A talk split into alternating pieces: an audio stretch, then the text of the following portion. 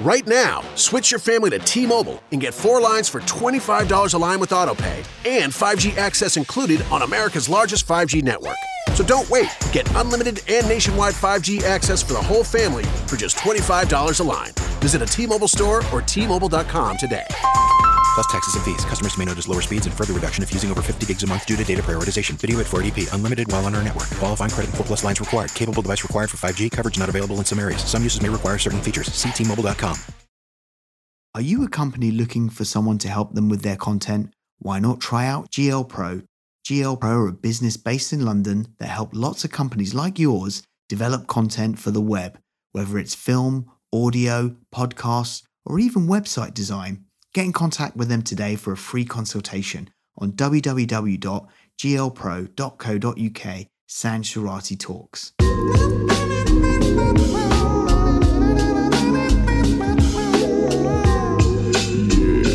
It's Sanjay Show.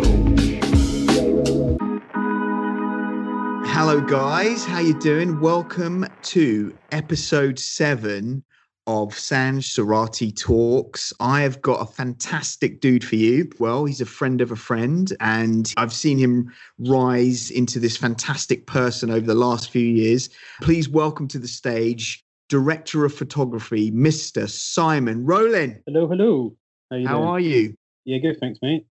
Cool. Thank you so much for joining us, buddy. It's really good to have you on here. Sure. I've seen you. I mean, always like- been a very director of photography, but I've just noticed over the last few years you've started to do some fantastic things and really started to make a name for yourself. And I'm really glad that you're on here because there's a lot of people in the film sector who listen to this who probably are going to get a lot of value from what you have to say. Um, so, Simon, there's a few people on here that don't know who you are. Why don't you give us a little bit of an introduction into who you are and a little bit about your background? Uh, so I've been a director of photography or cinematographer, whoever you want to call it, um, for about six years. Um, before that, I was doing sort of dabbling in special effects, pyrotechnics, things like that. Um, basically, because I did a degree in model making. Um, so I did model making, then into special effects. So like loads of on-set kind of wind, fire, rain, things like that. Um, but I was kind of getting bored of of uh, of doing those things, and which sounds weird, but I got bored of doing those things, and um, decided to start sort of producing and filming stuff myself. Um, we set up a little company, and then I kind of got obsessed with the camera side of things, and uh, and then I kind of said, right, well, I'm just going to go off and do this full time as a as a camera guy, um, and that was six years ago. Wow. So you started off in special effects initially. Yeah, Was that VFX special effects or was it? no, no, like- pyrotechnics and things like that. So everything- Wow. everything physical, yeah. Wh- so- where did you Where did you study that? Uh, so I studied model making at Bournemouth Arts Institute, Okay. and then, um, and then I went into prop making and model making. So I was doing like props for like werewolf films and like huge films and stuff. And then um, I I I, I found out about you know going into special effects, and uh, I worked for a few people who did that, and uh, I kind of just sort of stayed on that bandwagon for a while. Um, it was good fun. Like it's good fun blowing up cars and things like that. And uh, and um, you know, it's it's it's definitely it sounds more glamorous than it is. Put it that way. Um, but I, I I kind of was just missing that kind of creativity. Like I wanted to be more involved in the movie making side of it. okay. See what I mean? Rather than just a cog or With the new iPhone SE for less than 100 bucks at Metro, you rule. It's the most affordable iPhone on the number one brand in prepaid. So whether you're studying online or FaceTiming, Hey, Mom. Hi, dear. The iPhone SE has all you need. Switch to Metro and get the iPhone SE for $99.99 after rebate redemption and six months of service with AutoPay. Metro by T-Mobile. Rule your day. Limit one per account slash household. Requires port and ID validation. Not valid for numbers currently on the T-Mobile network or active on Metro in past 90 days. Restrictions apply. See store for details. or you know or someone who's doing something in the film. I wanted to be more of you know have more of a say if you know what I mean. Yeah. So what What was your first experience into the you know working behind the lens and I guess really falling in love with that that aspect of filmmaking? I don't know the exact time, but I think when we were running this little production company that I set up with my cousin, uh, we we all kind of got hold of some 5D cameras, and this was when it was like the 5D revolution, and uh, and it was yeah, we we all kind of had a go basically, and we didn't know which one of us would be the best behind the camera, but we were all kind of trying to you know run each um, job as it were, sort of off the cuff, but you know literally just on the on the end of a thread, kind of just getting by, um, and we were we all had a go behind the camera, and we worked out that I was the better one, and um, and and I kind of just got more into it, and I was just just watching stuff online, like you know, I just I think like a lot of people, I was watching a lot of Philip Bloom at the time, because um, he was talking about five Ds a lot, and uh, and I just found that it was a never-ending thing that I could learn forever. Like lighting is just like a you just never finish learning. Like in cinematography, like it's a never-ending journey on on discovery and learning. You know, um, and I just thought, wow, like I could just do this forever and constantly be learning every day. Whereas I felt like with things like special effects, um, when you know how you know how to do something, it's you can apply it in different ways, but it you know they, I think it's limited to the amount. That's amazing. I, I never knew that. I always thought you studied cinematography at university and that's what led you into it. So that's quite interesting. So you so you kind no. of explored the medium and then you found yeah. a passion and went in that direction. Yeah, yeah. And I think a lot of people do it different. Everyone, everyone's different, you know, and, and everyone does. It is maybe like a trainee in camera department and then a focus puller or something like that. But I, I was doing yeah, like kind of prop making and special effects, then then producing and filming um, simultaneously, and then and then I moved into sort of camera work full time really. It's interesting because you and i worked on a commercial together for a cosmetics brand i remember. Yeah. and i i remember that jump from you using 5ds to the the equipment that you used on that shoot which was like a lot more heavier stuff. I remember thinking about it like wow simon's a pro in the camera space. And where was that in your kind of growth as a filmmaker like wh- where did that happen um I think it just happens with everyone, really. Like if the more you do it, the more you pursue it, like it, you will eventually just get hold of better and more sophisticated equipment. I think on that shoot we it was quite a basic shoot. We were just shooting behind the scenes of a of a photography shoot, I think it was. Um, and we we were just using my FS7. Um, so I think I owned an F5D, and then I bought. I jumped quite you know quite quickly higher up to an FS7. Um, so it's quite a leap, really. Um, but then, and then I, I now I now own an Alexa as well. But uh, you know, some people have never touched an Alexa, but I think because they've been around for so long now, and you know the original Alexas have gone down in price. You know, you can buy one for almost the same price as a a lower budget camera. So when I was starting out, you know, six, seven, eight years ago in the camera world, you know, it was a lot more difficult to get hold of um, or, or be even using really good cameras. Whereas now, you know, you can buy stuff that shoots 4K for like a thousand pounds. Wow. You know? So I think that's what I think technology, because technology is there, you've got people who are like 16, 18, you know, and they can go out and shoot stuff and it will look a lot better than it did when I did because I just didn't have the technology you know, to, to be able to do it. You know, and everyone can edit on their laptop now and things like that. Mm. And it's all a lot faster. Um, but technology definitely helps, I think, uh, for people. It, it, might it might have been a little quicker for me maybe earlier on. Um, had the cameras been a bit better and a bit cheaper, I don't know. You know, it might have been easier, but it took it took a while to you know to to to be able to use bigger and better stuff.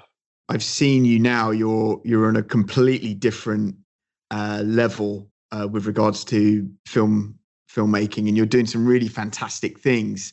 I noticed that you're you're working on a lot of action films and working with some really interesting actors, including Vinnie Jones and Andrew Scott.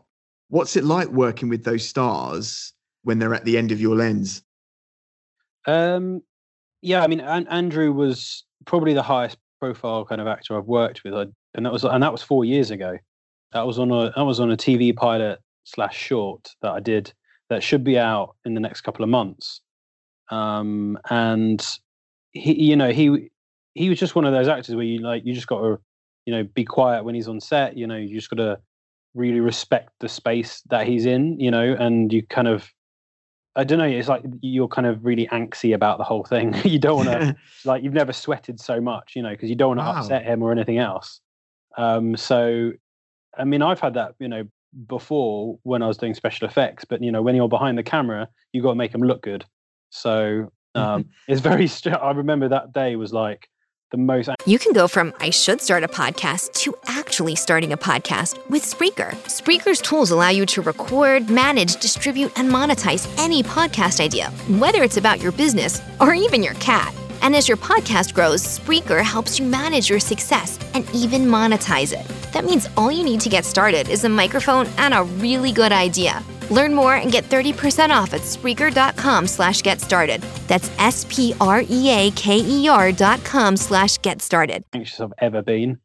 Um, now I'd probably be more confident um, because it was four years ago. I hadn't even shot a feature film.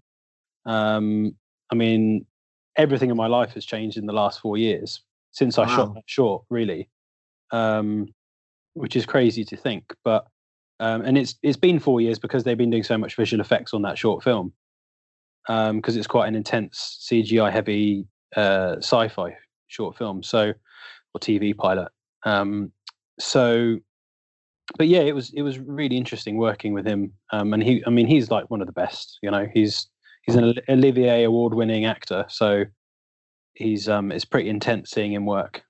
He's one of those actors that just has so much charisma on screen. oh yeah, yeah. Um, and you know, I'm sure you know there's fantastic lighting on him, and there's you know people that are really great at capturing him. But you know, when you see him on on television or or you know on the cinema screen, he he really does capture yeah. the mood. You know, the the essence. It's brilliant. So it's Yeah. great. I mean, I, I only read that today before when as I was developing my note to talk to you. I read Mm. that you worked with him, and I was like, wow. You know, and- you know, and I mentioned Vinnie Jones as well because you know Mm. Vinnie Jones is cool. You know, Um, yeah, Vinnie Jones is a laugh. You know, he's he's a cool guy. Um, he's definitely he's set in his ways, um, but um, I think people know that. Um, but you know, yeah, he's a, he's a cool guy. He's he is a good actor though. You know, like people say he's they're not too sure in his acting, but you, you ask him to perform, he he performs. You know, I he's- think it's brilliant. No, he's- I he, actually think he brings the character you know he he brings that nuance nuance thing you know he's he's done it for quite a few years now it's been 20 years or something since snatch yeah since know, Lock Stock. lock lock stock even sorry Mm. so um yeah he, he knows what he's doing he's good at it So let's talk about some of these action films that you're working on because I've noticed you've you've done like four or five quite hefty budget action films over the last few years. i think i got into i didn't well i would say um like my first feature so like in the last three so my first feature was 2016 but that didn't come out until 2018 um, just because it was being released in America and they didn't. I think they were just taking their time um, to release it, and that was released by Saban Films, who did Power Rangers and stuff. Wow. Um, and they're releasing the sequel as well. So like, it, the first one got released, Vengeance or I Am Vengeance got released just before we were filming, or as we were filming the sequel, uh, I Am Vengeance Retaliation. And um, yeah, so I mean, that was my my my my moment to kind of shine. You know, doing my first feature, but I think it was it was so early on. You know, I think everyone's first feature is kind of just going to be like, you know, kind of a guessing game, as it were, because you've never done one before. Um, I mean, I've done big short films before, but um, I think you just you just you you live and learn. I think on ev- everything, you know. Um, and that was it wasn't that much action in it. Um, there was a fair bit, but it had an ex WWE wrestler in it called Stu Bennett. Um, Wow. So he was um, he was in the first one and the second one as the lead, and in the second one, uh, Vinnie Jones is sort of a- alongside him, sort of as the bad guy. Um, so yeah, those are kind of action films. I mean, yeah, they are they are pretty full on kind of like the second one that we filmed last year, not last year, 2018, um, which is hopefully out soon. Uh, Retaliation, um, Vengeance Retaliation. That's um, that's that is, that is pretty much like the Expendables, like the British Expendables. it's like it is full on. Um, so yeah, there's uh, uh, it, it was quite interesting, quite fun to do that. how did you get into working on those two films? I mean, obviously you got into the second one because of the first one, but yeah, like yeah. like how did that t- team approach you, or did you approach them? Like what what what was the Well, I got the, the job originally on the first one was literally because the line producer knew me, um, and and he recommended me to the director. Um, and this was the director's, I think, first proper budget sort of film. wow? Um, we move, well, when I say proper budget, we're still talking like really independent, small, low budget film. Mm. but it's you know it's not it's not nothing. You know, it's still a lot of money, but um, it's not the money you know TV shows are made on. Say, um, but yeah, and I, I just got recommended through the the line producer really, um, and I, I had had a lot of interviews previous to that for other feature films or camera operating on feature films, but because I hadn't done a feature film, it was really tricky to get on other jobs. Yeah, Um, and and that's what I've and even getting an agent, you know, they wouldn't. I wasn't. I couldn't get signed because I didn't. You know, I hadn't done a feature film. Mm. Um, and and so yeah, I just did. I just did that film, and then obviously that helped get me other films. I guess.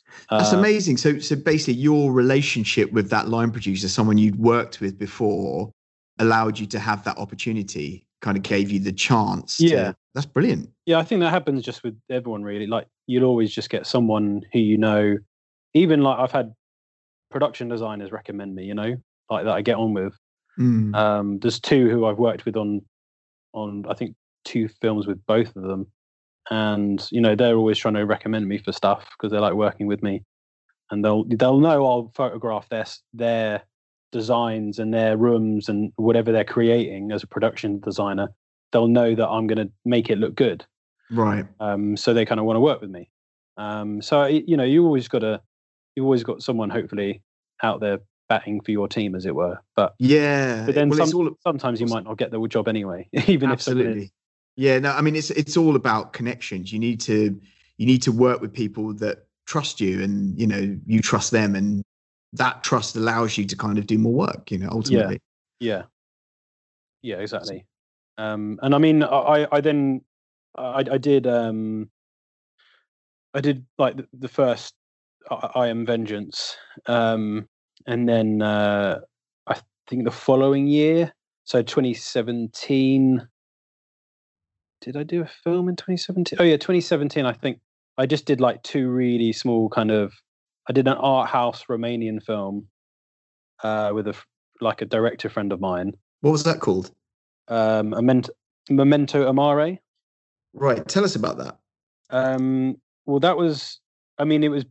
It sounds crazy, but basically, it was supposed. I always thought it was going to be a short film, and then, but it was like it wasn't written as a feature, but because there was slow motion in it and it was an art house kind of film, we just filmed loads and loads of stuff in four or five days, um, in a documentary kind of drama style way, Right. uh, with sort of slow motion for flashbacks and things like that, uh, with operatic music, and it was really. I'm I'm still really happy with it. I just wish that I shot it maybe on a better camera, or I could have graded it a bit better as well. Um, and use sometimes it usually is with these films. Like I wish the grading was better, but sometimes there isn't the budget or the time or or things like that. Because the color grade, you know, you, you film something, um, and it kind of comes out, you know, milky because that just enables you in post to add color and contrast and to give it that film like quality. Um, and if you don't get a good color grade, then it can really ruin what you've done in in camera sometimes. I see. Um, so yeah, I mean, but yeah, that was that was quite a fun little thing, and I mean, it When- hasn't been dis- distributed yet or anything like that, but So it's not out yet. no, well, it. I think uh, I have to check. Actually, I don't know if it's viewable online anywhere. I think it might be going on some kind of distribution channel at some point soon. I think there was going to actually there was actually going to be a screening in June or sometime something like that.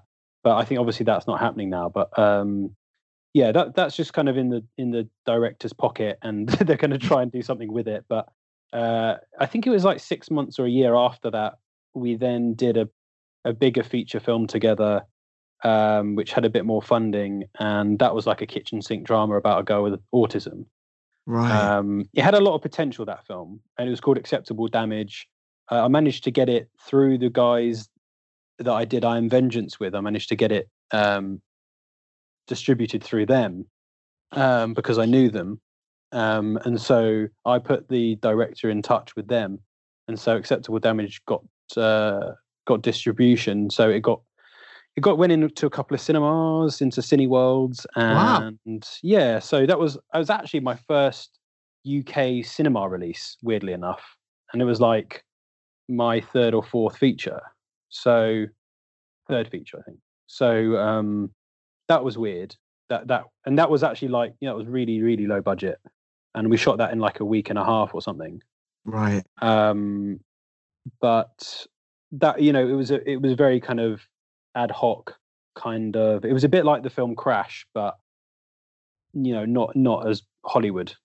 not as, when, not- when you not as- say so, when you say cr- um, crash, are you talking about the? There's two crash films. There's the Thursday, okay. yeah. There's the one that there's the one that deals with racism, and then there's the one that deals with erotic car crashes.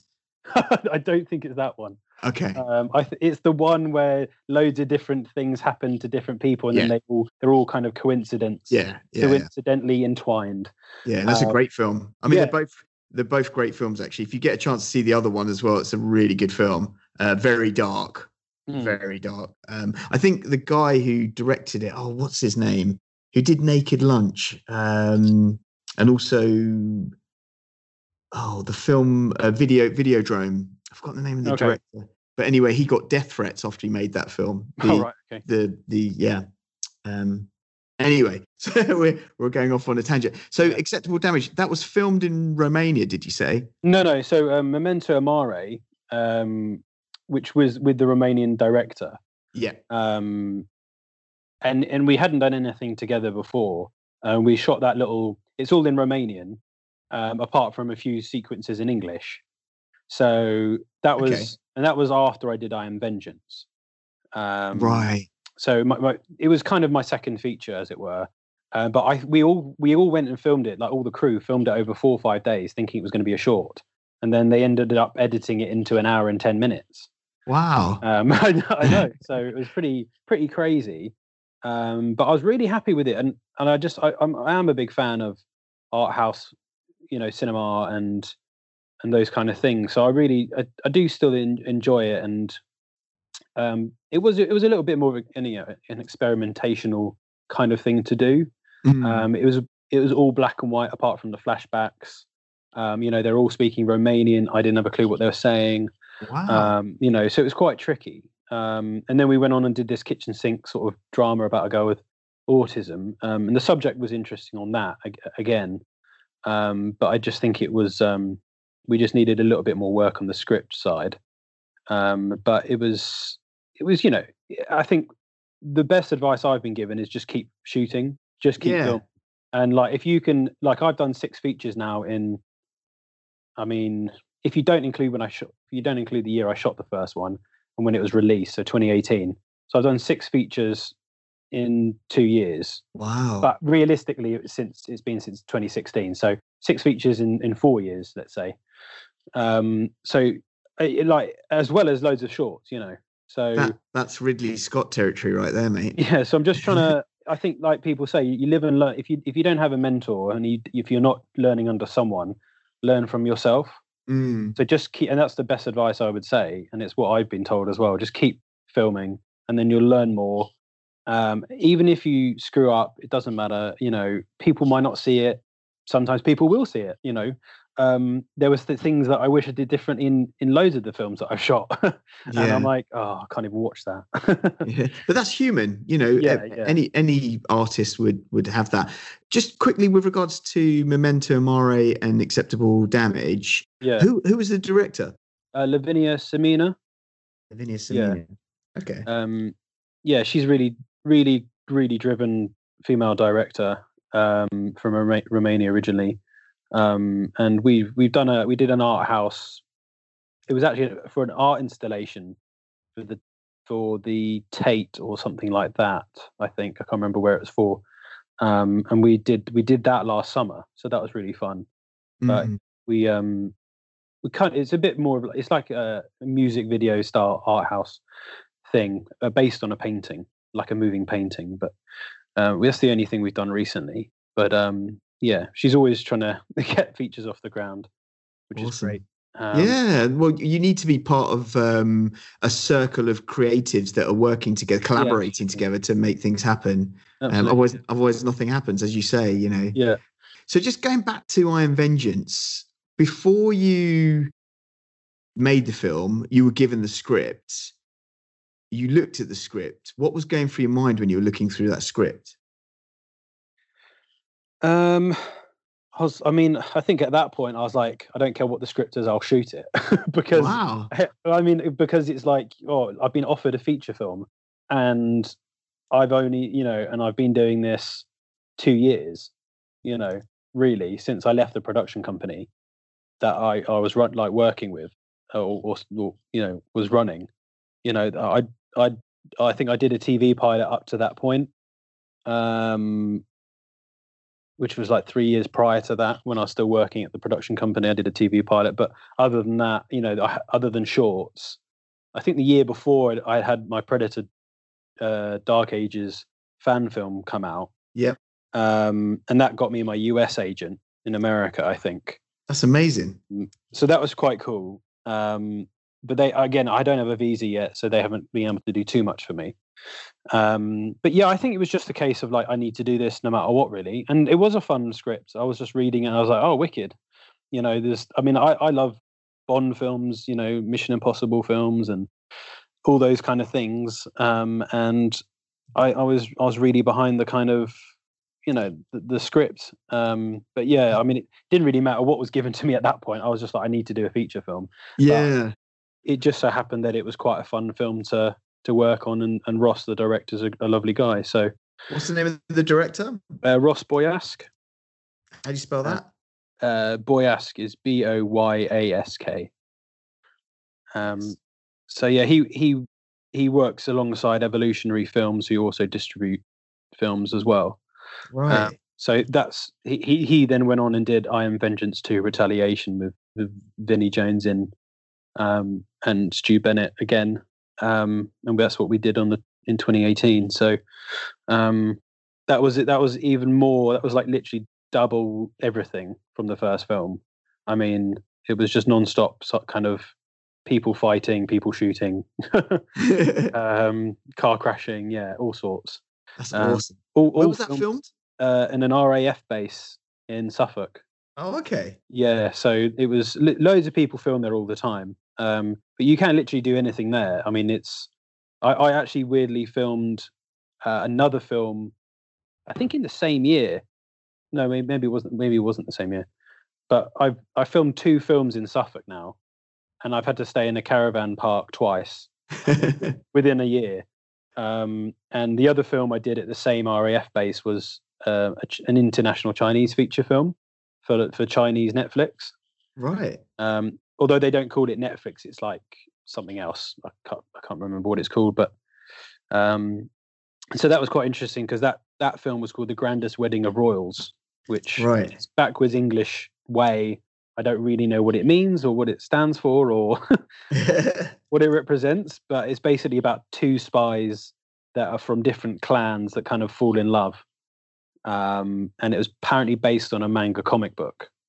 Um, so I kind of put a lot of color into it and I gave it a bit of a noir feel, but then at the same time, I gave it a bit of a ro- romantic feel, you know, Yep. for certain scenes. So it was a very kind of like some se- scenes I kind of went with, you know, very green, kind of the Matrix kind of vibes. And then some scenes were very lovey dovey and it was all a bit all over the place in terms of styles. Um, so that was quite interesting um, to do, and it was it was fun. It was I mean it was very difficult because we had two cameras. We shot in two and a half weeks, three weeks, and the director and all the cast were Chinese and didn't speak English. Whoa. Um, so the only people speaking English were the crew, so that was fine. But then, and then I had a translator with the director. Um, but he he would keep drawing all these manga drawings, you know, uh, storyboards. But I was like, that's not physically possible because our actor can't fly through the air, with- you know, um, with a ball of fire in his hand. yeah. you know, I'm like, you, you. I said, draw it for me, not not tell me that you know, not, not draw it so I can't shoot what you want me to. Yeah. Um, so it was Well- very difficult and very Well- challenging. Well, that's the beauty of uh, working with different nationalities is Yeah. like learning the nuances of how how they work. Um, you, I mean, you know that I've worked in the holographic world for a long time. Some of the holograms I've done have, have been in China, so we've you know I've done some in Shanghai, done some in Beijing, um, and you have to work with locals um, and the majority of those locals don't speak english and i don't speak mandarin and you have to try and figure out how to you know how, how to connect so that you can deliver the vision that that you know that's on paper or, or whatever. So i could i totally feel that must have been really challenging. Yeah, no, it was, um, and yeah, it was challenging, uh, and it was very, very, very stressful that job. I mean, I think had it been not such a tight space of time, and the they kind of knew if they knew kind of what they wanted, but sometimes they just didn't know what they want, and they they went into film. We went into filming with this script that was just not obtainable um, and we I kept going. Well, you need three nights. They want we needed to do night shoots where you shoot through the night. Um, and I'm like, but they're like, but we only have one night. I'm like, then you have to cut the scene. they didn't understand that they were things weren't literally physically weren't possible, or they didn't have the money.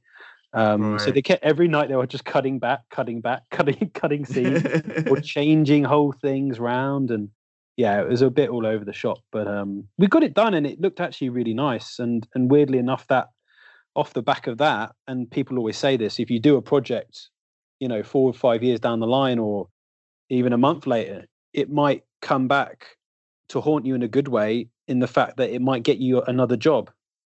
Um and that that chinese film that i did um kind of got me legacy of lies really um, right the film that I did last year in the Ukraine, um, because they they saw that on my website and in my reel, and the director said he just loved the use of color and contrast and stuff. awesome so let's talk about legacy of lies Totally, totally, completely random. Um, I think I got the job through Facebook. wow Uh, okay Thank you, Mark Zuckerberg, for that. Uh, recommend. um no so like yeah i literally just saw an advert going and they were like we, we, we're, we're shooting in like a month's time we need um we need someone out in ukraine as soon as possible someone who's done spy films um with spy script and i said oh and i saw it and i thought oh 500 like billion people have applied to this job you know how it is and um i was just like oh okay well screw it i'll, I'll apply Mm. um, but I said, well, look, I've done I've done a Chinese spy film, which was basically like Mr. and Mrs. Smith, but in Chinese. It was a very similar co- sort of film to Mr. and Mrs. Smith, that Chinese film. Um, and so I I sent that over, and I said, and I've also done some action stuff um, on the Vengeance uh, double bill, uh, shall we say? yeah um, and so and there was a little bit of Chinese martial arts in the, the grandest wedding of royals, um, but not but not much, not much. Um, so I mean, the only action and stuff I had done was the Vengeance double bill, really, um, as well as some some shorts and things like that. Um, so I, I sent all that stuff over, and then uh, I sent a I sent a mood board as well after because they sent me. They said, right, well, you're down to the last three. Can you send me wow send you the script. Um, so I read the script, and I absolutely loved the script. And I I then had an interview over Skype with them because they were in the Ukraine, and I think the director was in Barcelona where he lives. right Um, he's actually a Dutch director. He's he's Dutch but lives in Barcelona, but his wife's Ukrainian. Um, so a bit he he goes all over the place really. what's his name Adrian Bol. okay yeah, he does commercials as well, prolip- Mm. yeah, mainly. Um, and and yeah, and, I- and I just sent them a mood board that I, I put together, and I said, well, this is the vibe I'm getting from the script. Am I close? And then I saw the director's one, and we were like matching on like four out of five film wow referencing. So, I mean, you could you could read it, read the script, and it would just leap off the You can go from I should start a podcast to actually starting a podcast with Spreaker. Spreaker's tools allow you to record, manage, distribute, and monetize any podcast idea, whether it's about your business or even your cat. And as your podcast grows, Spreaker helps you manage your success and even monetize it. That means all you need to get started is a microphone and a really good idea. Learn more and get 30% off at Spreaker.com slash get started. That's S-P-R-E-A-K-E-R dot com slash get started. pages in terms of what films he was referencing. That's Wow. how that's how strong it was, you know. So That's cool. um, it was cool, yeah. It was. I mean, it was all the films that I really like. So you had like John Wick in there, uh, Skyfall in there, um, Girl with the Dragon Tattoo, um, yeah, those kind of Mission Impossible. You know, actually, uh, uh, very much Bourne as well. A lot of the Bourne films, that kind of running, constantly on the run, looking over your shoulder kind of feel. Mm. Um, yeah, those films are all kind of referenced upon. I think, especially in, and then we definitely did that in the cinematography in the end. Awesome. What was that like to shoot? Well, again, that was that was all in the Ukraine, other than two days in the UK. Right. Um, even though sixty percent of the film is set in the UK, we shot all those all that sixty percent or fifty percent of it in the Ukraine, but obviously inside buildings in the Ukraine. yeah. um, cheating it for the UK. Um, and but the crew were obviously all Ukrainian, and again, I had that kind of that experience with the Chinese film that I did. Um, but obviously, in the Ukraine, I made sure that the head of departments were all could all speak English, so at least I could communicate with the crew. Yeah. And a lot of the actors could speak English as well. A lot of people out there do speak English. Uh, Mm. but obviously it's a bit more limited um, than you want. But it's it was definitely better English than the, the Chinese production that I did. Um, but yeah, it was it was. I mean, the amazing locations over there, and they have great crew. They're all very hardworking, and it was it was pretty daunting. You know, I had to. I literally had like a few days, and then I had to go out there. Um, wow. And all the equipment was there, so you Yeah, you just, yeah. you just specced up what you needed, or you uh, you Yeah. spoke to them about that. Yeah, That's I mean, cool. it was it was a little.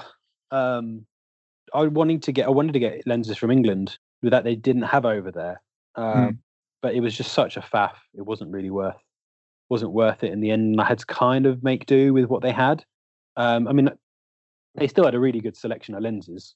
Uh, don't get me wrong. Um, you know, I think I went with the Cooke Anamorphics, um, and the the Cooke- lenses are you know world renowned lenses, but these were the anamorphics, so you don't have to put a, a black, you know, you don't have to letterbox a 16 by 9 image if you Right. shoot anamorphic. It's it the the the lens uh, is already made. It's made so in camera it will give you that cinema ratio Right. I see. to, to fit on a wide screen. Right. Um, so um, yeah, we went with the Cooke Anamorphics, which are the same lenses they shot on Birds of Prey, I believe. Right. Um, and uh, yeah, so yeah, we used that and an, an Alexa Mini. Um, and sometimes we had two two cameras on that as well. In fact, all the films that I've done, other than the ones with Lavinia, um, all of the films I've I've been two cameras. I think. Right. And what what does that mean from a from a process production process point of view? Um, it means you have to be more on your toes, definitely. Right. because you're i mean if you've got so much time to shoot something i mean tv shows these days they're shooting with two or three cameras just Right. because you have to shoot so much in such a small amount of time Yeah. um like roger deakins likes to use only one camera. He likes to focus on the one camera at a time. And i think every cinematographer likes to do that. And i personally like to do that. But when you've got like loads of action scenes or loads of fights or a lot of dialogue and you don't want to have to run the scene like a hundred times to shoot one way and then shoot on the to the other person afterwards I see. it it just speeds up the production process a lot more. Right. um, You- You're kind of capturing um, a few uh, like multiple angles in an efficient way. exactly yeah yeah exactly um precisely yeah How long were you on set for for that? um so that was actually still quite a short it wasn't as short as some of the uh, really low budget films but legacy of lies budget wise was actually the biggest one i've done to date so i think total their total budget was like four million dollars Right. Um i think and like one or two million pounds shooting budget which means which goes into the shooting itself rather than you know lawyers' pockets and stuff.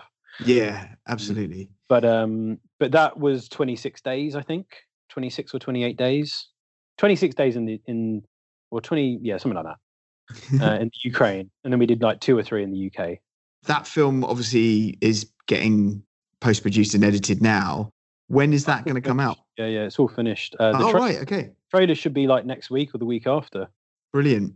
um, and it's being released in the US by Lionsgate, which is cool. Yeah. Um, and that is, I think, the 28th of July, apparently, but don't quote me on that. Um, and then that's in that's in the US, and I think that's because of the situation with COVID and everything. I think it's going to be just online and on a certain channel in the US. Right. Um, and then in the UK, apparently it's coming out in October via Signature Entertainment. Okay. Um, and then worldwide, I, I don't know where the other places, but um, but yeah, so that's really cool. Um, That's awesome. It sounds like a really cool project. Yeah. Um, just, uh, I mean, you touched on COVID nineteen. How has that affected you as a as a DOP?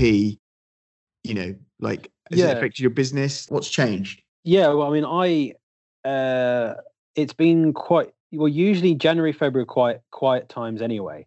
Mm, literally, everyone in no matter what kind of genre or part of the business you're in, if you're doing corporates or fashion or commercials or whatever, not that many people work January, February. Maybe if you're doing feature films because they can just film whenever. They, there there is, you know, just literally there's no. They'll just film during Christmas if they need to. yeah. Um, but um, most people find it quiet during January and February, and then in March, start things start to get pick, picked up a bit, and then you're getting busy by April, and then it's really busy May, June. Then you might get a little bit of a low in the summer because people are away on holiday or something, and then it picks up again September, October, blah blah blah. But this year, like January and February was quiet, and then I was I got like a few jobs the end of February. Like I did a really cool kind of uh, com- uh, commercial for a chair company. Um, they wanted it to look like a Blade Runner kind of film, so that was really wow. fun. Um, so we did that. That should be out soon, I think. Um, so we did that like the end of February, and then literally like the beginning of March, this sort of whole thing kind of kicked off really. Um, and that's when it should have been picking up for me work wise.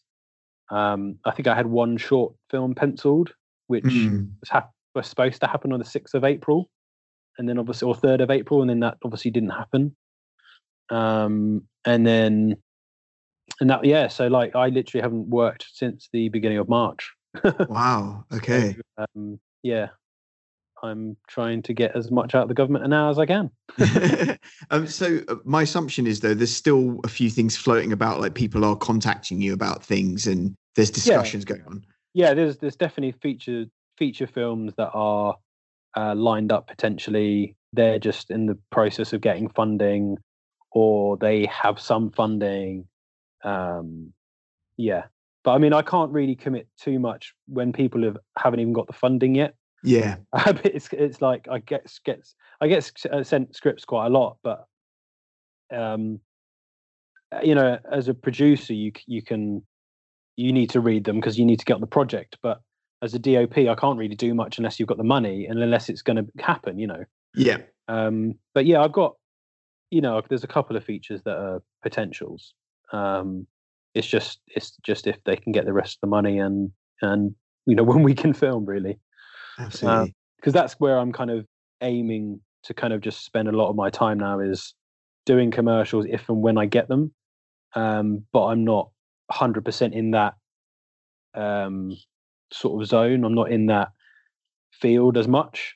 Um, I'm kind of wanting to really push more, you know, the TV drama, especially, which I haven't done yet right. um, because to be honest, like feature films in the UK have kind, it's kind of died a death. I mean, only 50 were made last year above a million. Right. Uh, independent films were only 50 were made above a million. So, I mean, hundreds were made below a million. but any, you know, any good, decent budget film above a million, there was only 50 last year made. Um, and so that was down by 50% right. I see. the year before that. And so that just shows how, you know, independent. No one's investing as much, nearly enough, or as much. People aren't investing, but you know, people who want to do certain schemes or whatever to to get rid of cash flow and things like that. You know, they're not investing in, in independent films anymore uh, as much as they used to. So, uh, and yet last year also it went up by fifty percent filming TV shows. Yeah. So that just shows that streaming, Netflix, Amazon, blah blah blah. You know, they're all they're all leading the way. You know, that is the future of. I mean, even uh, you know the new Chris Hemsworth film, you know, Extraction. That was you'd expect to see that in the cinema normally. Do you know what I mean? Um, so, and the same with um, Scorsese film. You know, you'd, you'd expect to see that in the cinema.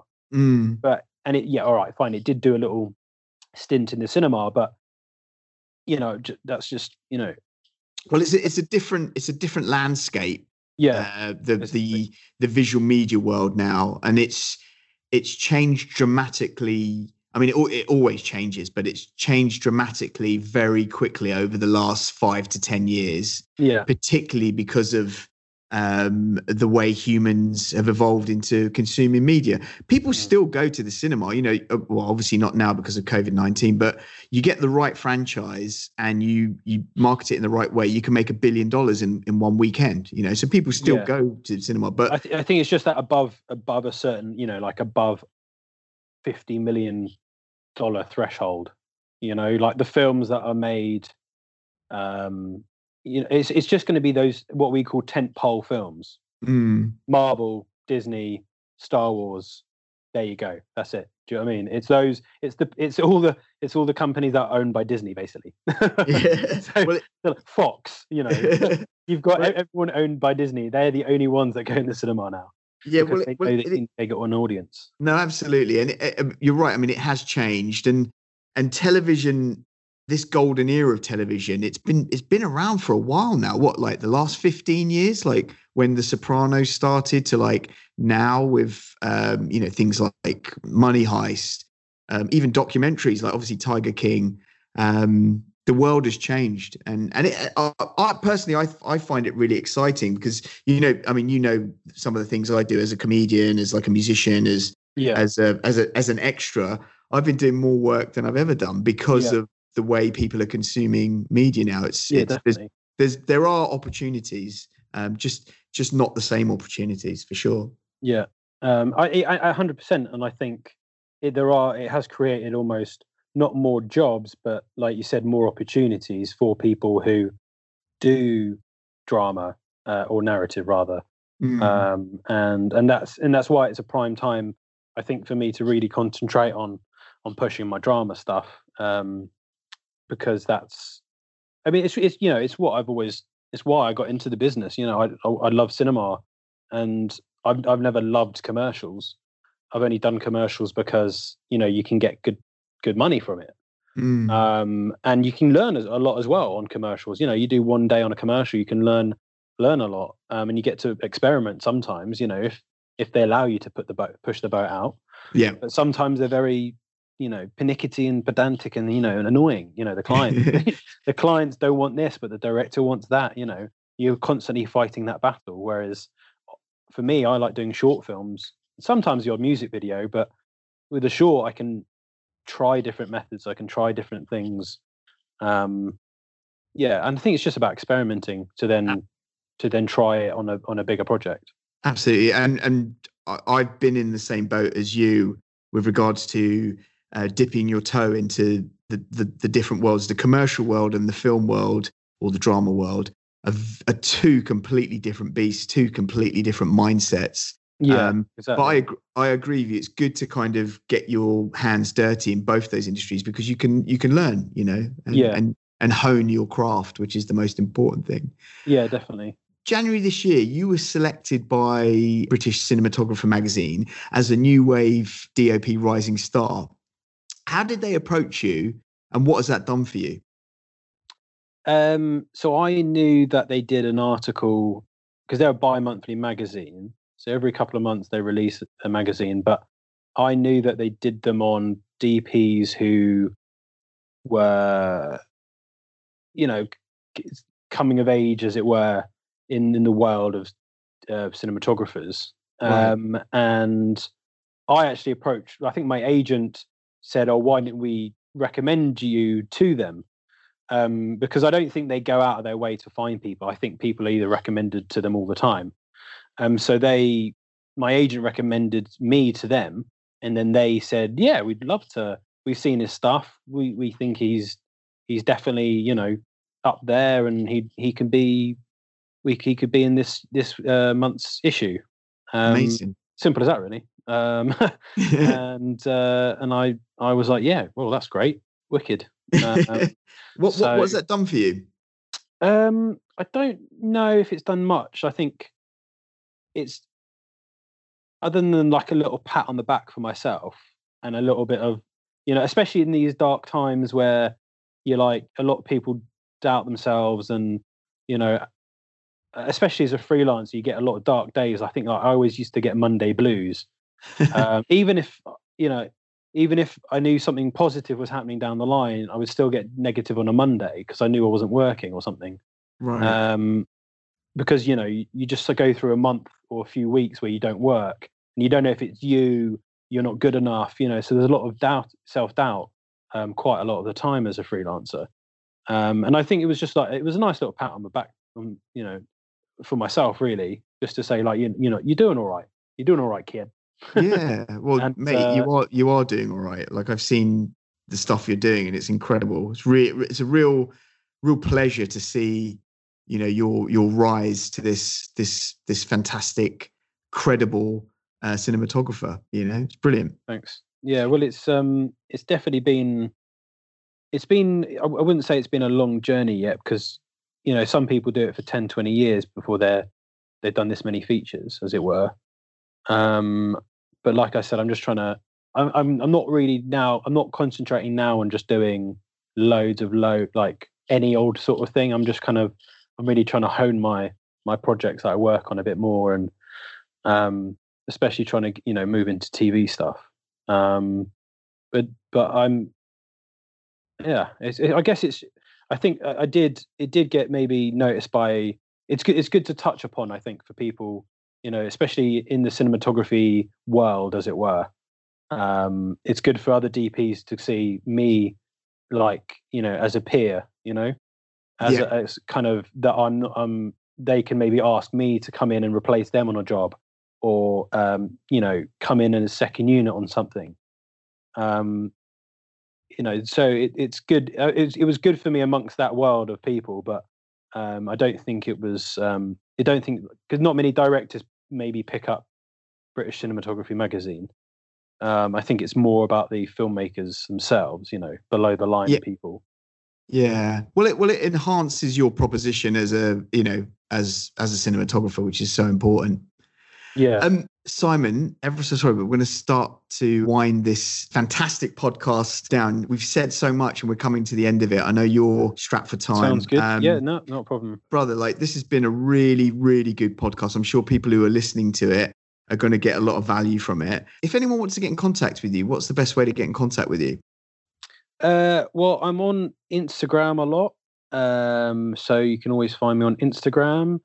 Um, I am. What am I on Instagram? I think I'm Simon Rowling, R O W L I N G, Simon Rowling DP on Instagram. Yeah. Um, and then my website's just sr cinematography uh, dot com or or dot co, dot co dot uk. Um, yeah, srcinematography.co.uk is my website. Who's your agent? Uh, I'm represented by Berlin Associates in the UK and Murtha Skouras in the US. Awesome. Cool. All right. Brother, it's been great to have you on this podcast. Thank you so much. For all those that are listening, thanks so much for listening. I hope you got a lot of value out of this one. Wherever you are, I hope you guys are staying safe over the COVID 19 lockdown. Be good.